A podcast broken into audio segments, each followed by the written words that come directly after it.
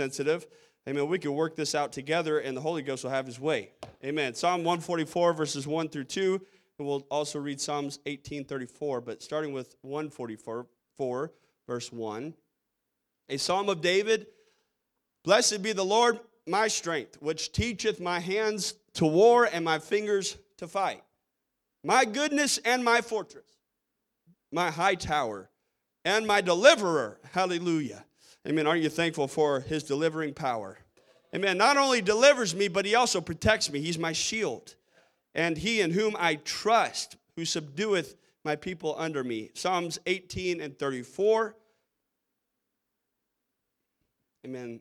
Scripture teaches us that he teacheth my hands to war, so that my, a bow of steel is broken by mine, by mine arms. Amen. Let's lay down our Bibles and ask the Lord to help us for the remainder of this service. And I again ask for you to pray on behalf of me if you can. Thank you, Lord Jesus, for this opportunity. God, I pray that you would open our hearts, our minds, our ears to hear and receive with meekness and gratitude word. I believe, God, that you have given me direction for this service, but help me, God, to have the correct expression, the compassion, God, the compulsion Holy Ghost, as you want to minister and speak to this people, these are your people, God, and you know their hunger, their desire, their need. The name of Jesus, we pray. Hallelujah. Amen. Are you glad to be in the house of the Lord tonight? Amen. You could be seated in Jesus' name. Amen. Feels good in the house of the Lord. Amen. I'm grateful, amen, for his presence tonight. Amen. I want to briefly do a review as we've done so far. And uh, I, I will do my best to keep it brief and uh, concise. But in the first lesson, we talked about the original, the first battle of Israel as they departed from the land of Egypt, and they were in the land of Rephidim, and uh, they were attacked by the Amalekites, the Amalekites, however you want to pronounce it. Uh, depends on where you put the emphasis there, right? But uh, Amalek was known for their style of attacking, and they attacked those who were vulnerable. The Bible says that they smote the hindmost, that all that were feeble, feeble behind them when they were faint and weary. So they, they, it was their style. It was their in their, uh, their among their strategies to always attack those who were most vulnerable, those who were feeble, those who were faint and weary.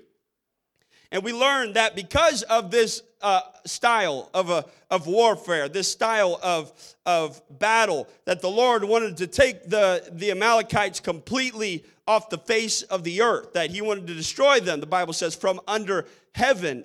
Exodus 17 and 14 says that. And, uh, and, but not to forget what they had done, not destroy them in the minds of the people of Israel, but, uh, but to destroy the Amalekites. Don't ever forget Amen. When the where the Lord has brought you from. Amen. Don't ever forget where God has delivered you from.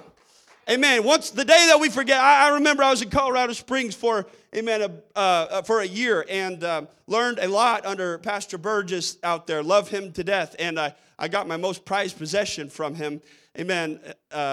Sister Andriana Hilton. But, but as I was worshiping one night, I looked over and I saw the tears coursing down one special lady's face. And her name was uh, Sister uh, uh, Johnson. I forget her first name. I was going to say her first name and I forget it. But uh, she, she was just worshiping and it was a it was a hot and heavy i mean you were up there kind of kind of like the last part of tonight i mean everybody's worshiping dancing popping and juking and jiving and, and she was over there hands raised and tears just flowing down her face and I and uh, I had the opportunity to get behind the pulpit immediately after that worship service. And I told the church, I said, "Church, I want you to look at Sister Johnson. She's over here in tears, uh, and I want to tell you where those have come from. Because she's never forgotten where the Lord brought her from." Amen. The day that we come to the house of God and we just accept it, take for granted what we feel and what, what we're experiencing in the house of God, that's the day, amen, that we're going to distance ourselves from the Lord. Amen. But to draw nigh to Him and He'll draw nigh to us. The way to do that is to never forget where He brought us from. Hallelujah. Amen. That first battle in Rephidim, at Rephidim, was, uh, as I mentioned, the first battle that Israel had to fight. Amen. And the scripture teaches us that, that Joshua received a mandate from Moses to choose out men to go out and fight. And the, the, the, the word Rephidim means uh, uh, um, stays or rests or resting places. Amen. This is just after they, they are set free from the bondage of Egypt. The bondage, and we know that Egypt t- typifies the world, and the, their bondage represents the sin that binds us when, we, uh, when we're out in the world. But when we come to God, when we're set free, free. Amen. We find a place of rest. We find a place of staying. Uh, the Bible teaches us that the Holy Ghost is our comforter. Amen. He'll send the comforter to us. Amen. That's, amen, what Rephidim, in my uh, humble opinion, is representing in this passage. Amen. But it also could represent a state of being complacent, just being, uh, growing comfortable after being set free. And they grow comfortable in this situation. In fact, I've preached a message along those lines. And, uh, and so uh, we got to be careful that after the Lord has set us free, that we don't grow too comfortable where we are. Amen. But that we allow the Lord, uh, amen, to uh, take us from Rephidim into a better place, into uh, a promised land. Rephidim was in the middle of a wilderness, Sister Bonnie. Amen. Not a lot of sustenance there, not a lot of hope or promise there. Amen. But there was beyond Rephidim, beyond that battle, amen, was the promised land. Amen. Hallelujah. Still in review. We're trying. Amen. And so Joshua received the mandate from Moses go uh, choose out men, go fight. That's Exodus 17 and 9. Before Bishop left, he issued me a mandate. And he, uh, he asked that, um, that we have good church. Amen. Every time we come to the house of the Lord. Amen. That we, and I, I want to say thank you to, to this church body. Amen. For being so faithful. It, I, it's, it, you guys have made it easy on me. I could just come to church and I could just bask in the glory of the Lord because there's some in this congregation, amen, that have already determined before they ever step foot, amen, in those that double glass the, the front doors out there that, that they're going to have church. Amen. That we're going to see the glory of God. that we're going to accomplish something, amen, in the house of the Lord. That we're not just going through the motions, amen, but that we are we are going to have good church. Amen. And, and so thank you. Thank you for making this so much easier. Amen. And when Pastor gets back home, I, I hope, I hope that we can maintain this momentum and, and go even higher and go even further. Amen. We've already seen a number of times. Uh, amen. I liked what Brother Nelson said on Teams the other day. Amen. This is the year of downpouring. Amen. And whenever, and I don't know if how many of you have seen this uh, on Teams or not, so I'll just share the testimony briefly. Amen. But Sarah, who was praying for the Holy Ghost the other night at the back of the sanctuary, uh, she's associated with Pastor Farrell in Smithville. She lives in Spring, uh, not Springfield, uh, Spring Hill, I think. Blue Springs, thank you. One of the springs. Anyway, up there. And so, um, and she met him in Sprouts. He mentioned this testimony and I didn't realize it was Sarah. But anyway, she met him in Sprouts and saw that there's something different about him. So there's something different about you. And, and so he got talking to her, talking to her about the Holy Ghost, and she decided she wanted the Holy Ghost. And, and so on Sunday night, he before he got here, he texted me, he said, I've got somebody that's coming with a great desire to receive the Holy Ghost. And I said, Brother, we'll be praying that God will fill with the Holy Ghost tonight. And so she came, and you could tell. She got here and she intended, he said, I didn't expect that out of her. I didn't expect her to start worshiping and kneeling there and, and let and moving like she was. And it was out of ordinary. And, and it caught some of us off guard, if if you don't mind me saying that. We we started, whoa, wait, you know, this is out of normal. This is not and, and thank you, Brother Nelson, for being sensitive to the Holy Ghost and just allowing the Holy Ghost to flow. Amen. She didn't receive the Holy Ghost in between those pews the other night, but uh, I don't know if it's her husband or her boyfriend, but he did receive the Holy Ghost or re infilling. He's had the Holy Ghost before. Amen. That night. But when she left, she told Brother Farrell, she said, I'm going to start a fast. and she said, I'm not going to stop fasting until I receive the Holy Ghost. Well, he texted me Monday night, last night, and he said, uh, Sarah just got through speaking in tongues. She received the gift of the Holy Ghost. Hallelujah. Amen. This is the year of the outpouring. Hallelujah. And we're just getting started. Hallelujah. Hallelujah. Hallelujah. The devil better, you better watch out. Uh, hallelujah. Because we've got our stopwatch going and, and we're not going to back up an inch. Uh, amen. We're going forward. Uh, hallelujah. Amen. The best defense, uh, the best way to win the battle, amen, is a good offense. Hallelujah. I know some of you might have been downstairs on Sunday morning, but Erica at the end of service on Sunday morning, I mean, she was up here praying and and thank God for Sister Brooklyn, and Sister Bonnie. They were praying with her. Amen. Some others, I'm sure, I may not have caught everybody that did, but those of you who are, who are sensitive in the altar service and are willing to go and step out of your comfort zone and go pray with somebody, that you don't know how much that helps them when they're uncomfortable, when they this is out of their comfort zone. So when they feel somebody's support behind them and you're praying with them and you're praying for their need, uh, that you don't know how far that goes. Amen. And we saw on Sunday morning, amen, when she was, I don't know if it was right here or right there. Amen. But she testified to my wife uh, that she got the Holy Ghost or that she was speaking in tongues. My wife asked her if she was speak, she's ever spoken tongues before. And she said, Yeah, but not like that. Amen. So I, I just choose to believe that the Holy Ghost is pouring itself out in this sanctuary, in this place. Amen. It has to do with the faithful saints of God who've come, amen, with their minds made up. Hallelujah. Hallelujah. We're not scared. We're not intimidated. Amen. We're going to see victory.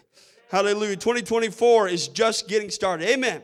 Amen. Joshua, the Bible tells us in Exodus chapter 17, verse 13, that he discomfited Amalek. That word discomfited means to, uh, to reduce someone to extreme physical weakness or to vanquish, to defeat, or to overthrow. But it doesn't mean that they were to totally annihilate. And so, Amalek, as you if as you're reading through the Old Testament, you'll see the name Amalek appear multiple times in uh, as enemies of the Lord's people. Um, and the reason is because they didn't completely annihilate them. But I don't think that was, uh, we, we know that it was the Lord's desire to completely annihilate, completely destroy them from under the face of the heavens. But we can see that this becomes a kind of an arch, arch enemy for Israel that they continually face this challenge. These people who are taking advantage of them when they're vulnerable, taking advantage of them when they're weak and, and uh, when they're tired, when they're weary. And uh, I think we can learn a lot from that, but I'm not here to talk about that. Amen. Bible tells us in Matthew chapter 16, verse 18, the gates of hell shall not prevail against it. Against what? Against the church.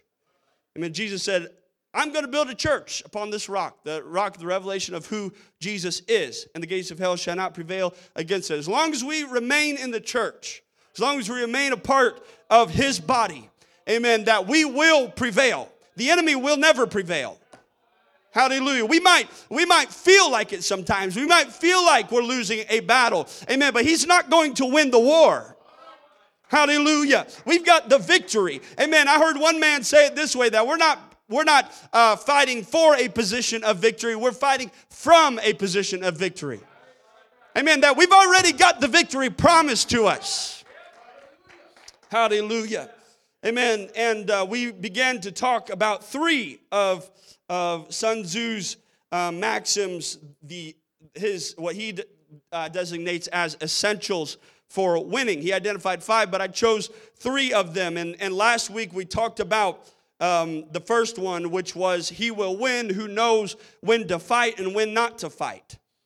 And so we need to know. We need to know when to fight and when not to fight. We and then the second one, and uh, these are not like these are not like well, I hope he wins if this happens. Or no, it, based on his experience, based on his um, his years in leadership as a general in in uh, the state of Wu in China, he uh, he he's he's saying that I, based on my observations, I am certain, I'm confident that if you do these things, that you will win. Second thing that he stated, he will win whose armies is and whose army is animated by the same spirit throughout all its ranks. And the third one we identified, but we did not discuss, and we're going to discuss in further detail tonight, is he will win who prepared himself, waits to take the enemy unprepared. Amen. We need to know when to fight, church. Amen. We need to know when to fight. Everything we read uh, just last week in Ecclesiastes chapter 3 to everything there's a season, a time to every purpose under the heaven, time to be born, a time to die, time to plant, time to pluck up that which is planted, a time to love and a time to hate, time of war and a time of peace. Pastor has said in the past, in the, in the same way that you can't reap when it's time to plant, so you'll never have peace when it's time for war. And as much as I want peace, Pastor goes on to say, as much as I desire peace, I do recognize that sometimes there really is a time of war. And that time of war not only exists, but it is sometimes in the perfect plan of God. Um, Sun Tzu stated that there is no instance of a nation. We, we talked about this. I'm just trying to bring to your memory and, and, and get into our new lesson tonight. But there is no instance of a nation benefiting from prolonged warfare, even for the winning nation, even for the one that has the upper hand. Uh, neither side will benefit from prolonged uh, engagement. It will only cost more and more and more. Amen. With no um, benefit at the end. And so we must be able and we must be willing to discern the time. I know I've grown up in the Pentecostal uh, movement where it seems like they have a thirst for blood, spiritually speaking. And uh, the Bible actually talks about those who, are, who have feet uh, seeking or, or, running swift. We'll talk about this a little bit later, but to shed innocent blood. And, and perhaps this is not the same context, but, but I, we should be careful. We should not look for rock, uh, spirits under every rock or under every pew or every under pillow. Amen. But we should uh, we should believe that there is certainly a time for peace, and that that should be our objective. That when we fight, that we're fighting with an end in mind. That we're not fighting for the sake of fighting, for the sake of wielding our spiritual sword. Or, or asserting our spiritual authority, even. But we should fight to win. We need to understand that not every bad thing that happens in your life is an attack of the enemy. Bible tells us Matthew 5 and 45 at the end he sends rain on the just and on the unjust. This it, it happens to all of us. Amen. Amen. But I do believe, as I have said in the past, and I'll say again, that now is the time to fight. And again, I'll reassert that it is not a time to fight for the sake of fighting. But thank God for faithful saints of God who come to fight to win. Who've come even in, yeah, even in this service, not to just kick the can down the road, not to just go through the motions of another service, but to uh, win the battle. Amen. Every service is a battle. Every service is is there are two uh, spiritual worlds at opposition. Amen. If you've listened, if you've been a part of the M&M class, you've heard uh, Bishop Lambert talk about this, and I'm not qualified, nor do I want to even try to scratch the surface of what he talked about. But you need to just understand that that when you come to church, uh, Amen, you're a militant. You're a you're a you're a warrior in the pew. Amen. And don't come to church uh, with your mind wandering over here and over over there. Amen. Thank you, Brother Nelson. Amen. For bringing our minds together. When we come together in the unity of the Spirit, uh, amen. The, then, then we will find the bond of peace. Hallelujah. Amen. that brings me to my next point the unity of the Spirit. If we agree that now is the time to fight, we can only win if we fight together with the same Spirit. If we are going to become engaged in spiritual warfare, we should be unified by that Spirit. Uh, the Bible teaches us what that spirit is in 2 Corinthians chapter 3, verse 17. Now the Lord is that spirit. Where the spirit of the Lord is, there is liberty. Ephesians 4 and 3 tells us endeavoring to keep the spirit of unity in the bond of peace. I mean, you know what will bring perfect peace? Do you know what will bring liberty? Wouldn't it be amazing if we come into a service and there is so much liberty? There is just a peace and, and, and I believe we're getting there. I don't think I don't think we're a far cry from it. I believe that we as a church uh, are, have consistently come together closer and closer with every service. And the Bible talks about uh, uh, Jonathan and David. The Bible talks about how their hearts were knit together. Amen. These are men who knew how to fight together. They, they grew up together. They become close friends. That's what we ought to learn to do. Amen. Let's come together. Let's allow our hearts. Uh, amen. To, yeah, that requires vulnerability to a brother or to a sister. They might have to hear about some some things that that, that we're not potentially comfortable with. Or and and and please don't misunderstand what I'm saying. I'm not just saying you should need to go and divulge everything that you know, uh, you know, to your brothers and sisters. Uh, amen. But it does require a, a, a sense of vulnerability. Amen. To expose your heart. Uh, amen. To be knit and tied together. Amen. But if we do that, amen, then our vocations, uh, our gifts, our callings uh, will work in tandem to accomplish the will of the Holy Ghost. Uh, amen. I didn't get a chance really to talk about this last week, so I'll just touch on it. Amen. But if we want to see the gifts of the Spirit in operation at the Truth Church, then we've got to work together in the unity of the Spirit.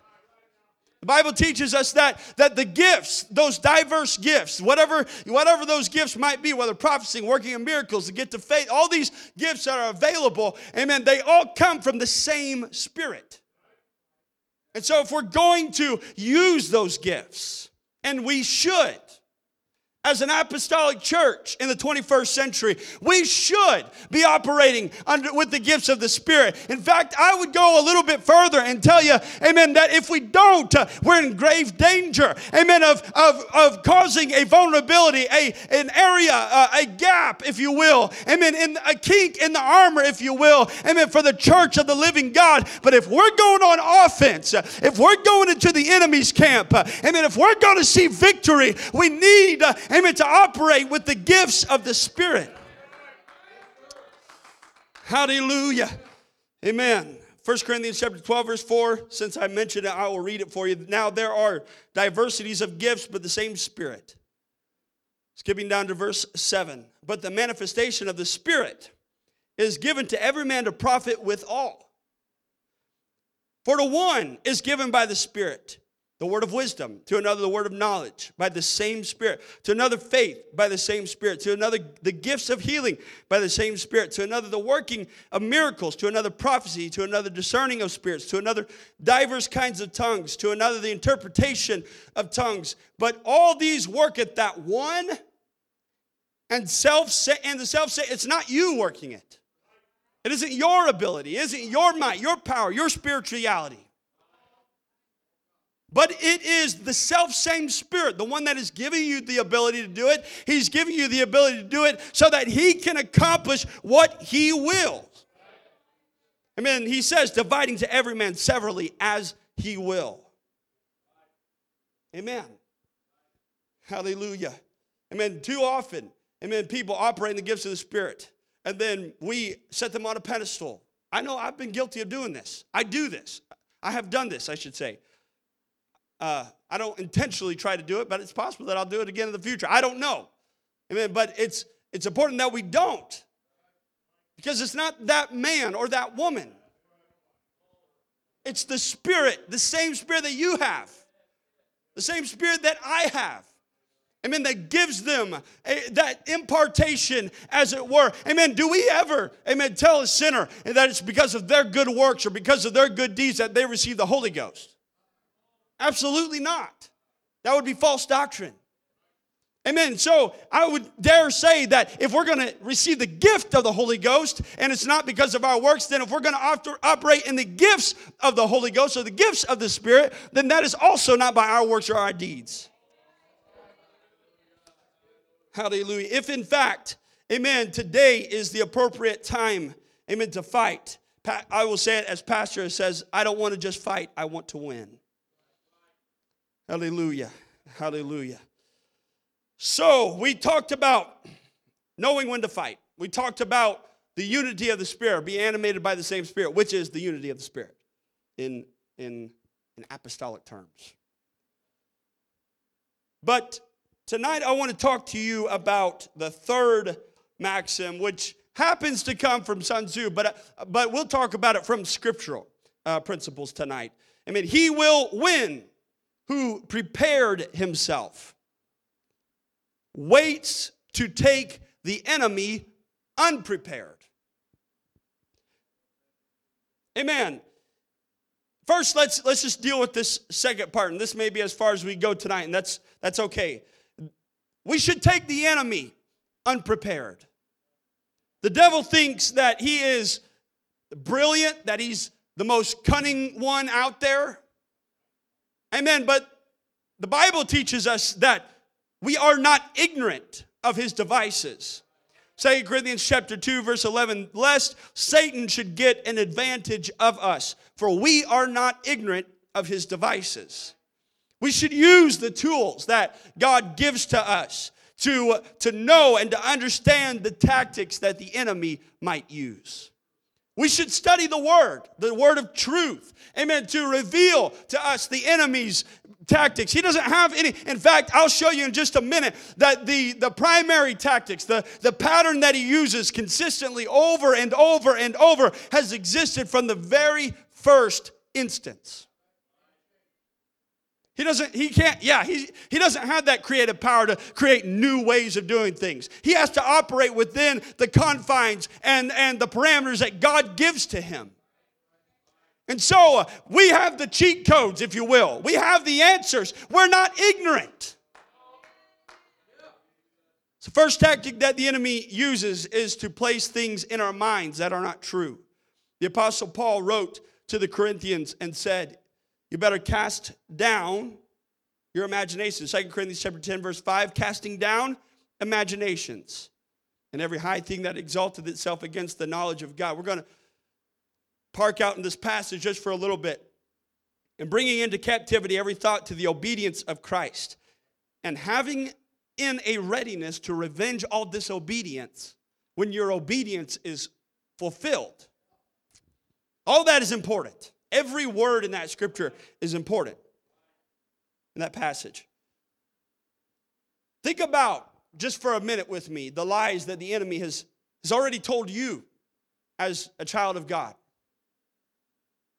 Perhaps it was about yourself that you're not spiritual enough, that you're, you don't pray enough, or you don't read the Bible enough, or you don't fast enough, or, or you're too late for church,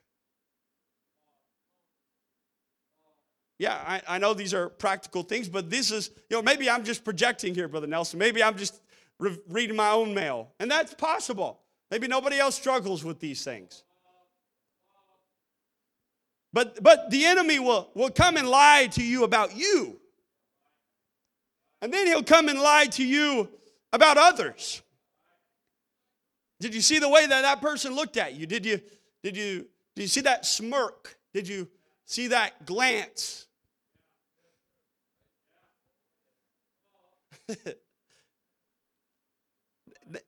you see the way, you know, and then you'll read beyond just a glance and you'll say, oh man, they just because of that one thing, you'll think, man, they don't even believe a word that you're saying.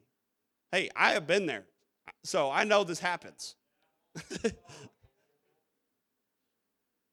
and and and he undermines your confidence. And when you're operating at the church or in, in a spiritual context, then guess what? He's undermining the authority that God has given you. All right? Then he'll lie to you about God. Maybe this is more consistent with young people, but I've, I've gone through it. I've, I've spent the time trying to understand and, and do I really believe this thing or do I not? Do I want to live for God? Do I believe what they're preaching? Do I believe what they're saying? Because if I don't, what am I doing here? Amen. So the enemy will try to start inserting those questions in your mind. And the enemy will also insert lies about himself that he's too strong, that you can't overcome whatever sin that you're facing. That, that you're, that you're, you're walking as it says in Hebrews, on the you're, you're, you're stomping on, on the, the, the cross. I, I can't remember how the Bible phrases it in Hebrews, but talking about whenever he gave up in sacrifice for us, spilt his blood, that, that you're basically stomping on that sacrifice. And then and then and and I can I, I can go on. You fill in the blanks. What what does the enemy tell you? And and this is the first tactic that I want to highlight in in the pattern that the enemy has to follow. And by no means am I uh, asserting that this this lesson is comprehensive in any way. I, do not have the I'm not the authority on spiritual warfare. You talk to Brother Nelson for that one. or, or pastor when he gets back. What, was what Jared preaching true? You have full authorization. You don't even need my authorization, but you have full uh, access to just ask, hey, okay? And then you can come tell me if what I said was true or not. But I'm just telling you what I've experienced. I'm just telling you what I've gone through. Amen. I've been in this thing basically all my life, and I received the Holy Ghost when I was five years old. But that means all the trials, all the tribulations that I've ever gone through has come while I was a child of God, sitting on pews and, and all of that. And so I know it can happen to the best of us and the worst of us. And I'm not t- putting myself in any particular location on that spectrum. But these are lies on the enemy, uh, from the enemy. These are, did you hear what I, they're lies. They're not true. We were singing this song earlier. That same old voice telling the same old lies. You think you're the first person he lied to? If you do, that's another lie. You're, you're not. He's been around this thing a long time, and and and and, and so have some of us. And, and we have enough experience to say, hey, guess what? You're not the first one. He's told that one too. He's not even good enough, Brother Nelson, to come up with new lies. He just he just repeats the same old. You know, have you ever been with somebody who, who's got you know the same two or three jokes? If you've been around me, you have. What's brown and sticky? I don't even know if we're supposed to be saying that kind of. It's a stick, guys. Yeah, I've only got a handful, less than a handful. Uh, but that was a lot like that person. He's only got the same old joke he could play two or three times. And once he's run out, guess what? He is out. I, I can tell some of you guys don't believe me. You, you're saying that, oh, this is too easy. This is too superficial. No, I, am telling you the truth. I, in studying and searching the Word of God, every every time the enemy has approached somebody, it has fallen within this pattern. And and so let me just help you out. We'll talk about uh, Jesus was talking to some Jews in, in John chapter 8. We'll go to John chapter 8, verse 32. And they said, Jesus, we're the seed of Abraham. We're the, we're the Jews. We're qualified. You know, we've got, we've got prestige and experience, religious wise. And, and so we know how to live for God. We know how to please God. And Jesus told them in this passage, in this context, that when you know the truth, then the truth will make you free. And they responded and said, We're the, didn't you just hear us? We're the seeds of Abraham. We're, we're not bound. We, we haven't been bound for over 400 plus years. And the Lord said, Little do you know. You are bound. You are bound. They said, We aren't bound. We are the children of Abraham. Why are you saying uh, we need to be set free? And Jesus responded to them with the following in John chapter 8, verse 43 Why do you not understand my speech? Even because you cannot hear my word. He answers this question and then answers. He asks the question, then he answers it. He says, You don't understand my speech because you can't hear it. Now, the next question logically is why can't they hear what Jesus is saying? Because he's standing right there and he's not talking about audibly hearing, amen, but he's talking about in their mind and in their spirit. Are you understanding what I'm saying to you? And then he goes on to reveal why they don't hear and they don't understand. Amen. It's because, verse 44, ye are of your father, the devil. Whoa. We're children of Abraham. He's our father. Well, another scripture just before this, he said, You would do the works of Abraham. If you're going to be the children of Abraham, you should do what Abraham told you to do. But you're not doing what Abraham told you to do. You're doing what your father tells you to do, and that's the devil. Amen. And, and he goes on to say, And the lust of your father you will do. He was, he was a murderer from the beginning and abode not in the truth because there is no truth in him. Before we go into this next, uh, the last part of this scripture, uh, the context is that they're they're ready to kill him. They're ready to put him to death, and Jesus said he was the first murderer. He was a murderer from the beginning. He's the one that inspired Cain to kill Abel. He is the first murderer from the beginning and abode not, and because he abode not in truth, because there is no truth in him. Why is there no truth in him? John chapter 8, verse, the last part of verse 44 says, When he speaketh a lie, speaketh of his own, for he is a father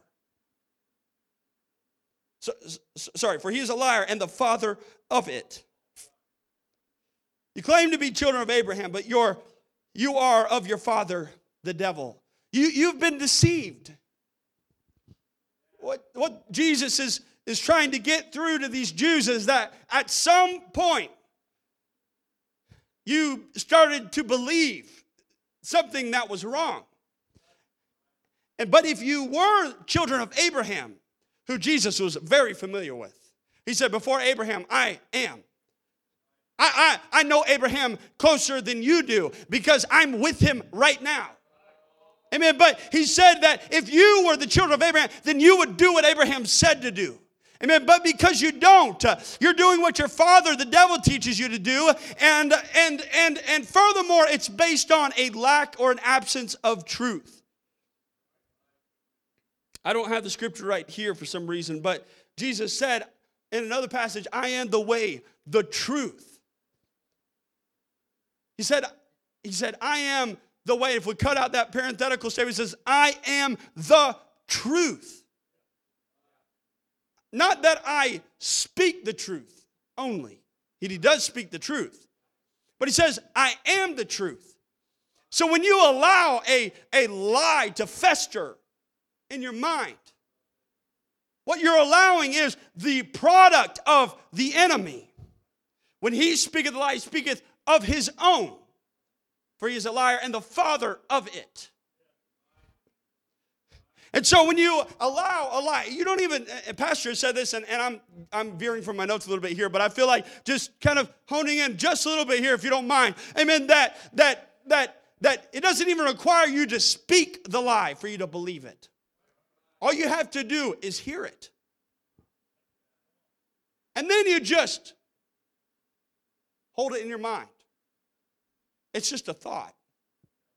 Never even materializes into reality until push comes to shove, which is what happened here in this passage of Scripture where Jesus is addressing the Jews. They're saying, Hey, we thought we were the children of Abraham. And Jesus said, Nope. You're not. You're not the children of Abraham anymore. You're the children of your father, the devil, because you're fostering these lies in your mind. You're holding these things that are not true. If you want to be the children of Abraham, what you need to go back is find out the truth. If you want to be my children, I am truth. Oh, hallelujah.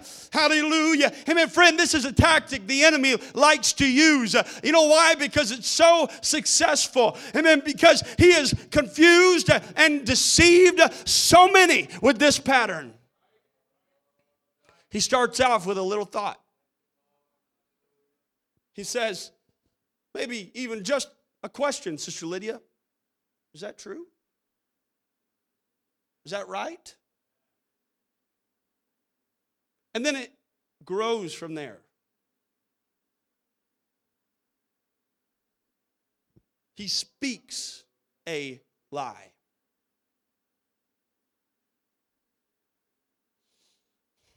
If we don't intentionally cast aside those lies from our thinking, then we'll no longer be able to understand, or as Jesus said, even hear the truth. God's word. The enemy of our souls is a liar, and he will intentionally cause you to believe his offspring. And if he can't achieve that, then he'll be happy to convince you with merely believing, uh, merely not believing the truth. Bishop has said in a previous message lies are not only something that, are, that is said. While that's a ma- that is a manner of spreading lies, lies sometimes are heard and simply believed without ever questioning its veracity. So it starts with our imagination. That's the pattern. It starts, the devil inserts a question, inserts it into your mind, and innocent, right? There's there it hasn't really become anything, hasn't materialized anything. It's just a thought in your mind. But if we don't cast it down, then it can become something more. It can become, it can lead us to a state of confusion or even deception. The more lies we compound in our mind, the further we drift from the truth. And the more confused and yea, even deceived we become. 2 Corinthians chapter 10, verse 5, back to our semi-text, if you will, for this portion. Casting down imaginations, and the Bible tells us every high thing that it exalteth itself against the knowledge of God. every high thing that exalteth itself against the knowledge of God. This second phrase in the passage that we just read in your hearing, every high thing that exalteth itself against the knowledge of God, we're going to come back to this probably in, in the next lesson. But I want to focus on the word against because it the word it says every high thing that exalts. I don't know what high thing is. I don't. I, I don't want to dig into what. Uh, and we could talk about how you know Lucifer. The Bible tells us that he exalted himself above God, and and he in his own first and initial sin, he illustrated this pattern that I'm describing for you tonight. Amen. But again, I don't want to get too sidetracked. What I want you to understand is this, this word against. Now, in the English, when the translator chose the word to use the word against, it's really a common term in Greek. It, the word against is kata. It only had two syllables, so I thought I'd chance it. But it appears in other scriptures with these other translations. 61 times it is translated as according to. Now, that doesn't sound like against according to. In other scriptures, it's translated as after 58 times. 36 times it's translated as in. 27 times it's translated as by. And then 11 times it's translated as as. So, if you will allow me, let me just kind of re, re uh, I'm not going to rewrite the scripture, but I'm just going to rewrite it with those other usages here. Bible says, in other words, uh, not the Bible, that's, that's my, what I wrote. In other words, it is possible to translate the scripture as the following Every high thing that exalteth itself according to, or after, or in, or by, or as the knowledge of God. It's a, it's a thing, a high thing, a thing that exalteth itself as the knowledge of God. Or a, could you help me? Uh, could you allow me to uh, try to, and, and I could be completely wrong in this. This is all Jared, okay? But but I think it might be possible that what the apostle Paul is trying to convey is that these high things they come in in a in a way uh, to to deceive as though it were the knowledge of God. But yet it is merely just a high thing. We're going to talk about high things later on, but high things in this passage uh, uh, do not necessarily uh, denote a, a, a, a, a good thing.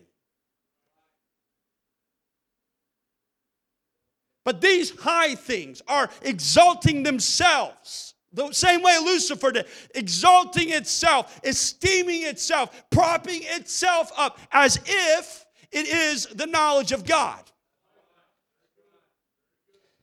It's, it's, in the first phrase, he said, cast down imaginations and those things that exalt themselves as though they're the knowledge of God. If you don't get, get it taken care of in the first phase, if you will, then the next phase is it will mature into this thing that's that's like you can't really tell the difference between truth and error. You can't really discern whether or not what is this is right or is this wrong because it's been in your mind for so long. It's been it's been grounded. It's been settled a little bit. And so now it's it's established itself. It's asserting itself as though it is absolute truth.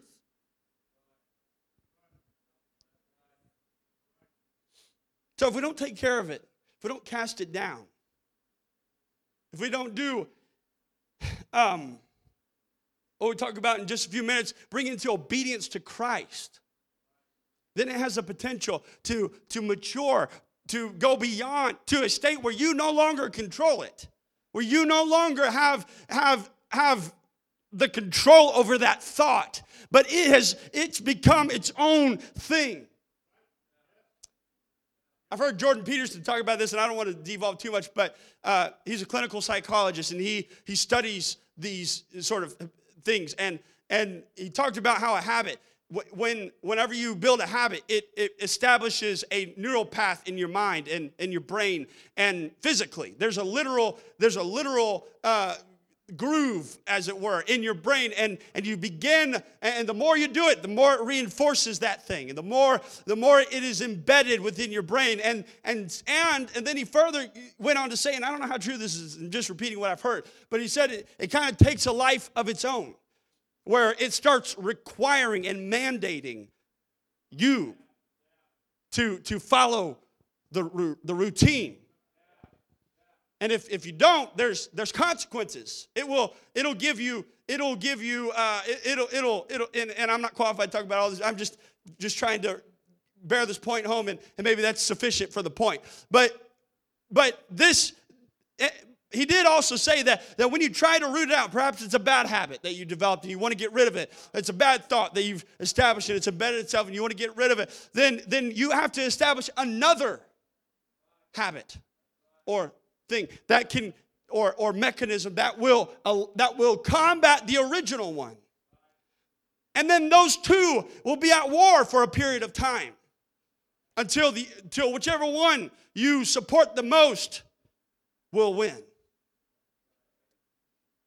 I, there's there's so much here. I, I, am slowing down too much right here, but but it's important that we that we understand. Uh, I mean the implica- the implications of of a mere thought. Once it's embedded, once it's established, there's a concept that many of you, I'm sure, are aware of. It's, it's called confirmation bias. You, you, you, you start, you think something, and then you see things. And it may not even be related to what you're thinking, or, or it has a loose connection to what you're thinking, but because your, your, your, the, the notion pre existed what you saw, it confirms what you originally thought. And it just reinforces and it gets into this vicious cycle. And you could be completely wrong and not even realize it. Believe me, I've been there. I have been there many, many times. As a young, uh, arrogant, ding dong boy. But thank God for his grace. The Bible tells us in 1 Corinthians chapter 14, verse 33, that God is not the author of confusion. But notice the next phrase, but of peace as in all churches of the saints. God is interested in establishing peace uh, where confusion once reigned, where, where, where deception uh, used to be the rule of the day. God says, I want to bring peace to all of that. God will do it. That's the other mechanism, if you will, that can combat uh, whatever false ideas. Uh, I mean, if you allow the truth, uh, if you believe the truth, uh, Jesus said the truth will set you free. Hallelujah. It doesn't matter how long it's been ingrained in your mind or in your spirit or in your life. It doesn't matter how many, I feel the Holy Ghost tonight. Amen. It doesn't matter how many generations in your family you've dealt with this. Amen. That God's truth, the only truth, the absolute truth, has the power, amen, to deliver you, to set you free. God is not the author of confusion, but he, he authors peace. Hallelujah. Both of these tactics I described, I mean, this is probably about as far as we're going to go, Sister Tori.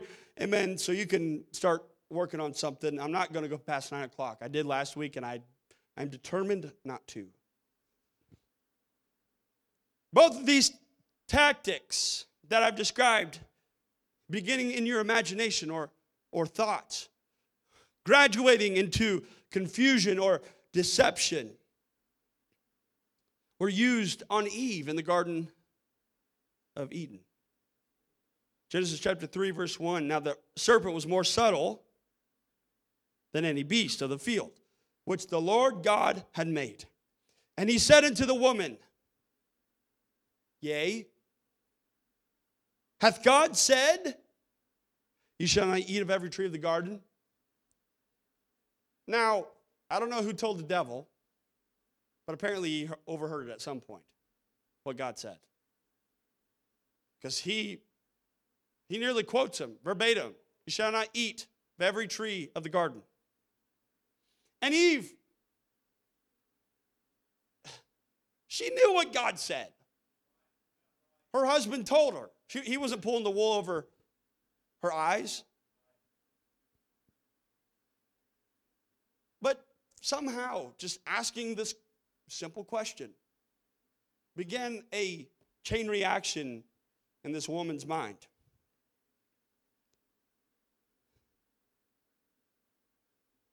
Seemed to be an innocent question. Genesis chapter 2, 3, verse 2. The woman said unto the serpent, We may eat of the fruit of the trees of the garden, but of the fruit tree, fruit of the tree which is in the midst of the garden, God hath said, Ye shall not eat of it neither shall you touch it, lest he die. And the serpent, so, so that's the thought. It began with that thought. But then, verse 4, the Bible tells us that the serpent said unto the woman, in direct contradiction to the word of God, Ye shall not surely die. Then he kind of starts there and then he covers it up with his last part. He says, For God doth know that in the last day ye eat thereof, then your eyes shall be open and ye shall be as gods, knowing good and evil. The serpent, the subtle serpent, starts with the thought, starts with the imagination. Did God really say that? I didn't hear him, it came from Adam. Maybe he misunderstood. And then it graduates to this direct contradiction to what God said. Mixing just enough truth into his words. The serpent deceived Eve, and she ultimately disobeyed the command of God. How did she end up there? I'm sure as soon as she did it, she said, Whoa, wait a minute. Oh my God. I can't believe I did that. How did I cross the line? How did I how did I get here? Started with that simple question. Imagining what it would be like. Thinking about it. This is the one that I'm not allowed to. Heard from Adam, just started thinking, and devolved into complete deception. Eve had heard her husband give her the judgment for disobeying. She knew that death would be the result of her disobedience. She knew it. But somehow she glanced over that simple statement, Ye shall not surely die, and began to focus on, For God doth know that in the day ye eat thereof, then your eyes shall be open, and ye shall be as gods, knowing good and evil. I don't even know that that even happened. I don't, I, I'm not scholarly enough. So those of you who know, you can inform me later. But what I do know is that clearly she was infatuated with this idea that she could become as a God and know good and evil. And that was more important than God's direct command. And so she allowed it, allowed herself to become deceived because she wanted that. Bishop has taught extensively on the subject of the realm of submission. Talked about how, in order to get, and you can come, Sister Tori, when you're ready. Um, you want to live for God, you want to live in the kingdom of God, then you've got to be obedient. And the moment that you disobey, you move from the realm of submission to the realm of disobedience or realm of rebellion, I, I think is the term he uses. So, th- this is what the devil wants us to do. He doesn't want us to be a part of God's kingdom, he wants us to be on his side. He wants us fighting his battles. He doesn't want us fighting for God's side. And so, it's easy for him. Come in, insert a little thought. He's been doing it for ages. Start, start with a little thought. Start, start with this nagging thing, uh, something you saw, something you heard, something you believe, even, or something somebody told you, something, you know, maybe just something you felt. I don't like the way the music was. I don't like the way, you know, whatever. I'm not, I'm not saying anything specific to anybody. I'm just, just giving you ideas to, to attach to this. Then it goes from that imagination, whatever it is in your mind, without any other basis other than just your mind and the lie of the enemy. And it goes into a, an exalted thing you begin to play. Every high thing that exalted itself against the knowledge of God, casting down imaginations and every high thing that exalted itself against the knowledge of God, and bringing into captivity every thought to the obedience of Christ. And having in a readiness to revenge all disobedience when your obedience is fulfilled. Paul advised the Corinthians that they should bring the thoughts. Oh, brother, it was an innocent thought. I didn't mean anything by it. I don't even know where it came from. Yeah, but it's your thought. You have to deal with it. I, I, yeah, I understand it didn't originate with you, but now it's in your mind. You've got to handle it. So bring it into obedience to Christ. Jesus said in John chapter 14, verse 6, this is where the scripture was I quoted a minute ago. Jesus saith unto him, I am the way, the truth, and the life. No man cometh the, unto the Father but by me. He didn't say, I have the truth, I speak the truth. He said, I am the truth. If you want to bring your thoughts into obedience to Christ, you have to obey Him. You have to obey His words. You have to obey the life that He lived as an example. And when you do that, when you replace those lies with the truth, it eliminates all room for any deception, any confusion. This is how God designed us. He wants us to fall in love with truth, so much so that we don't even give a, a, a passing moment. The moment enters your mind, ah, it's not true.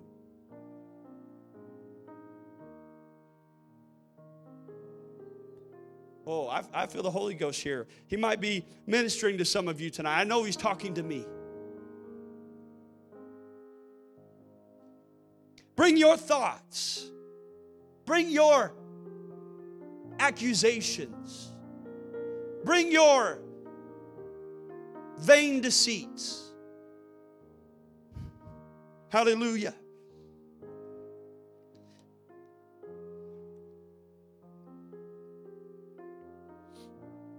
Philippians chapter 2, verse 5 tells us, Let this mind be in you, which was also in Christ Jesus. If you allow God's thoughts, if you seek out earnestly the thoughts that He has, the mind that Christ has as He walked on earth, listen to some of the things that, that, that He tells us that you, that you ought to be thinking. Jeremiah chapter 29, verse 11 For I know the thoughts that I think toward you, saith the Lord, thoughts of peace and not of evil. To give you an expected end. You know it's determined. There's no confusion, there's no deceit. You have an expected end. That's how I'm thinking. That's how you ought to be thinking. Philippians 4 and 8, one of my favorite scriptures. I told my wife that I memorized it the other day and I quoted it in the truck and I was going to try to quote it to you guys tonight and I'm going to read it. Philippians chapter 4, verse 8. Finally, brethren, whatsoever things are, what's the first thing he says? True.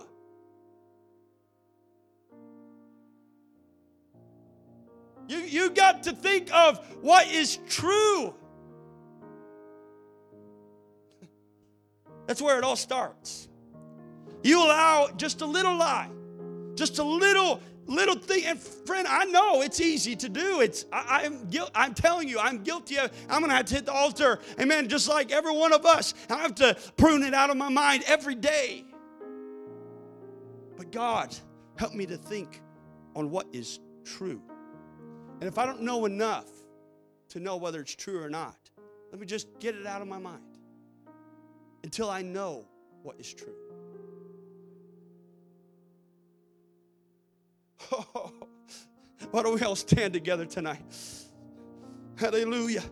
Whatsoever things are true, whatsoever things are honest, whatsoever things are just, whatsoever things are pure, lovely, good report. If there's any virtue, if there's any praise, think on these things. Those things which you have both learned and received and heard and seen in me. Can you throw this one up there? Philippians 4, verse 9. The things that you have learned. This is how you know what's true. It's how you know what's honest, just, pure, lovely, and of a good report with virtue and praise. It's the things that you have learned. How do you learn? It's it's you have to have an open and an honest heart. You cannot, you can't, you can't hold on to it for the sake of, well, this is what I've always thought. This is what I've always believed. This is what, I, this is what we teach new converts, church. We still have to have a spirit to learn. We still have to have a spirit to receive. We still have to have a spirit to hear. Those things which you have both learned and received and heard and seen in me, do. And the God of peace shall be with you. That's where we'll find peace and liberty, victory, if we can eliminate the lies of the enemy. Let's all lift our hands to the Lord tonight. Thank you, Jesus. God, forgive me for every lie that I have entertained. I pray that you would search my mind, search my heart, search my spirit. I want to please you, Jesus. I want your word, God, the word of truth. Hallelujah. To be hidden deep in my heart that I might not sin against you.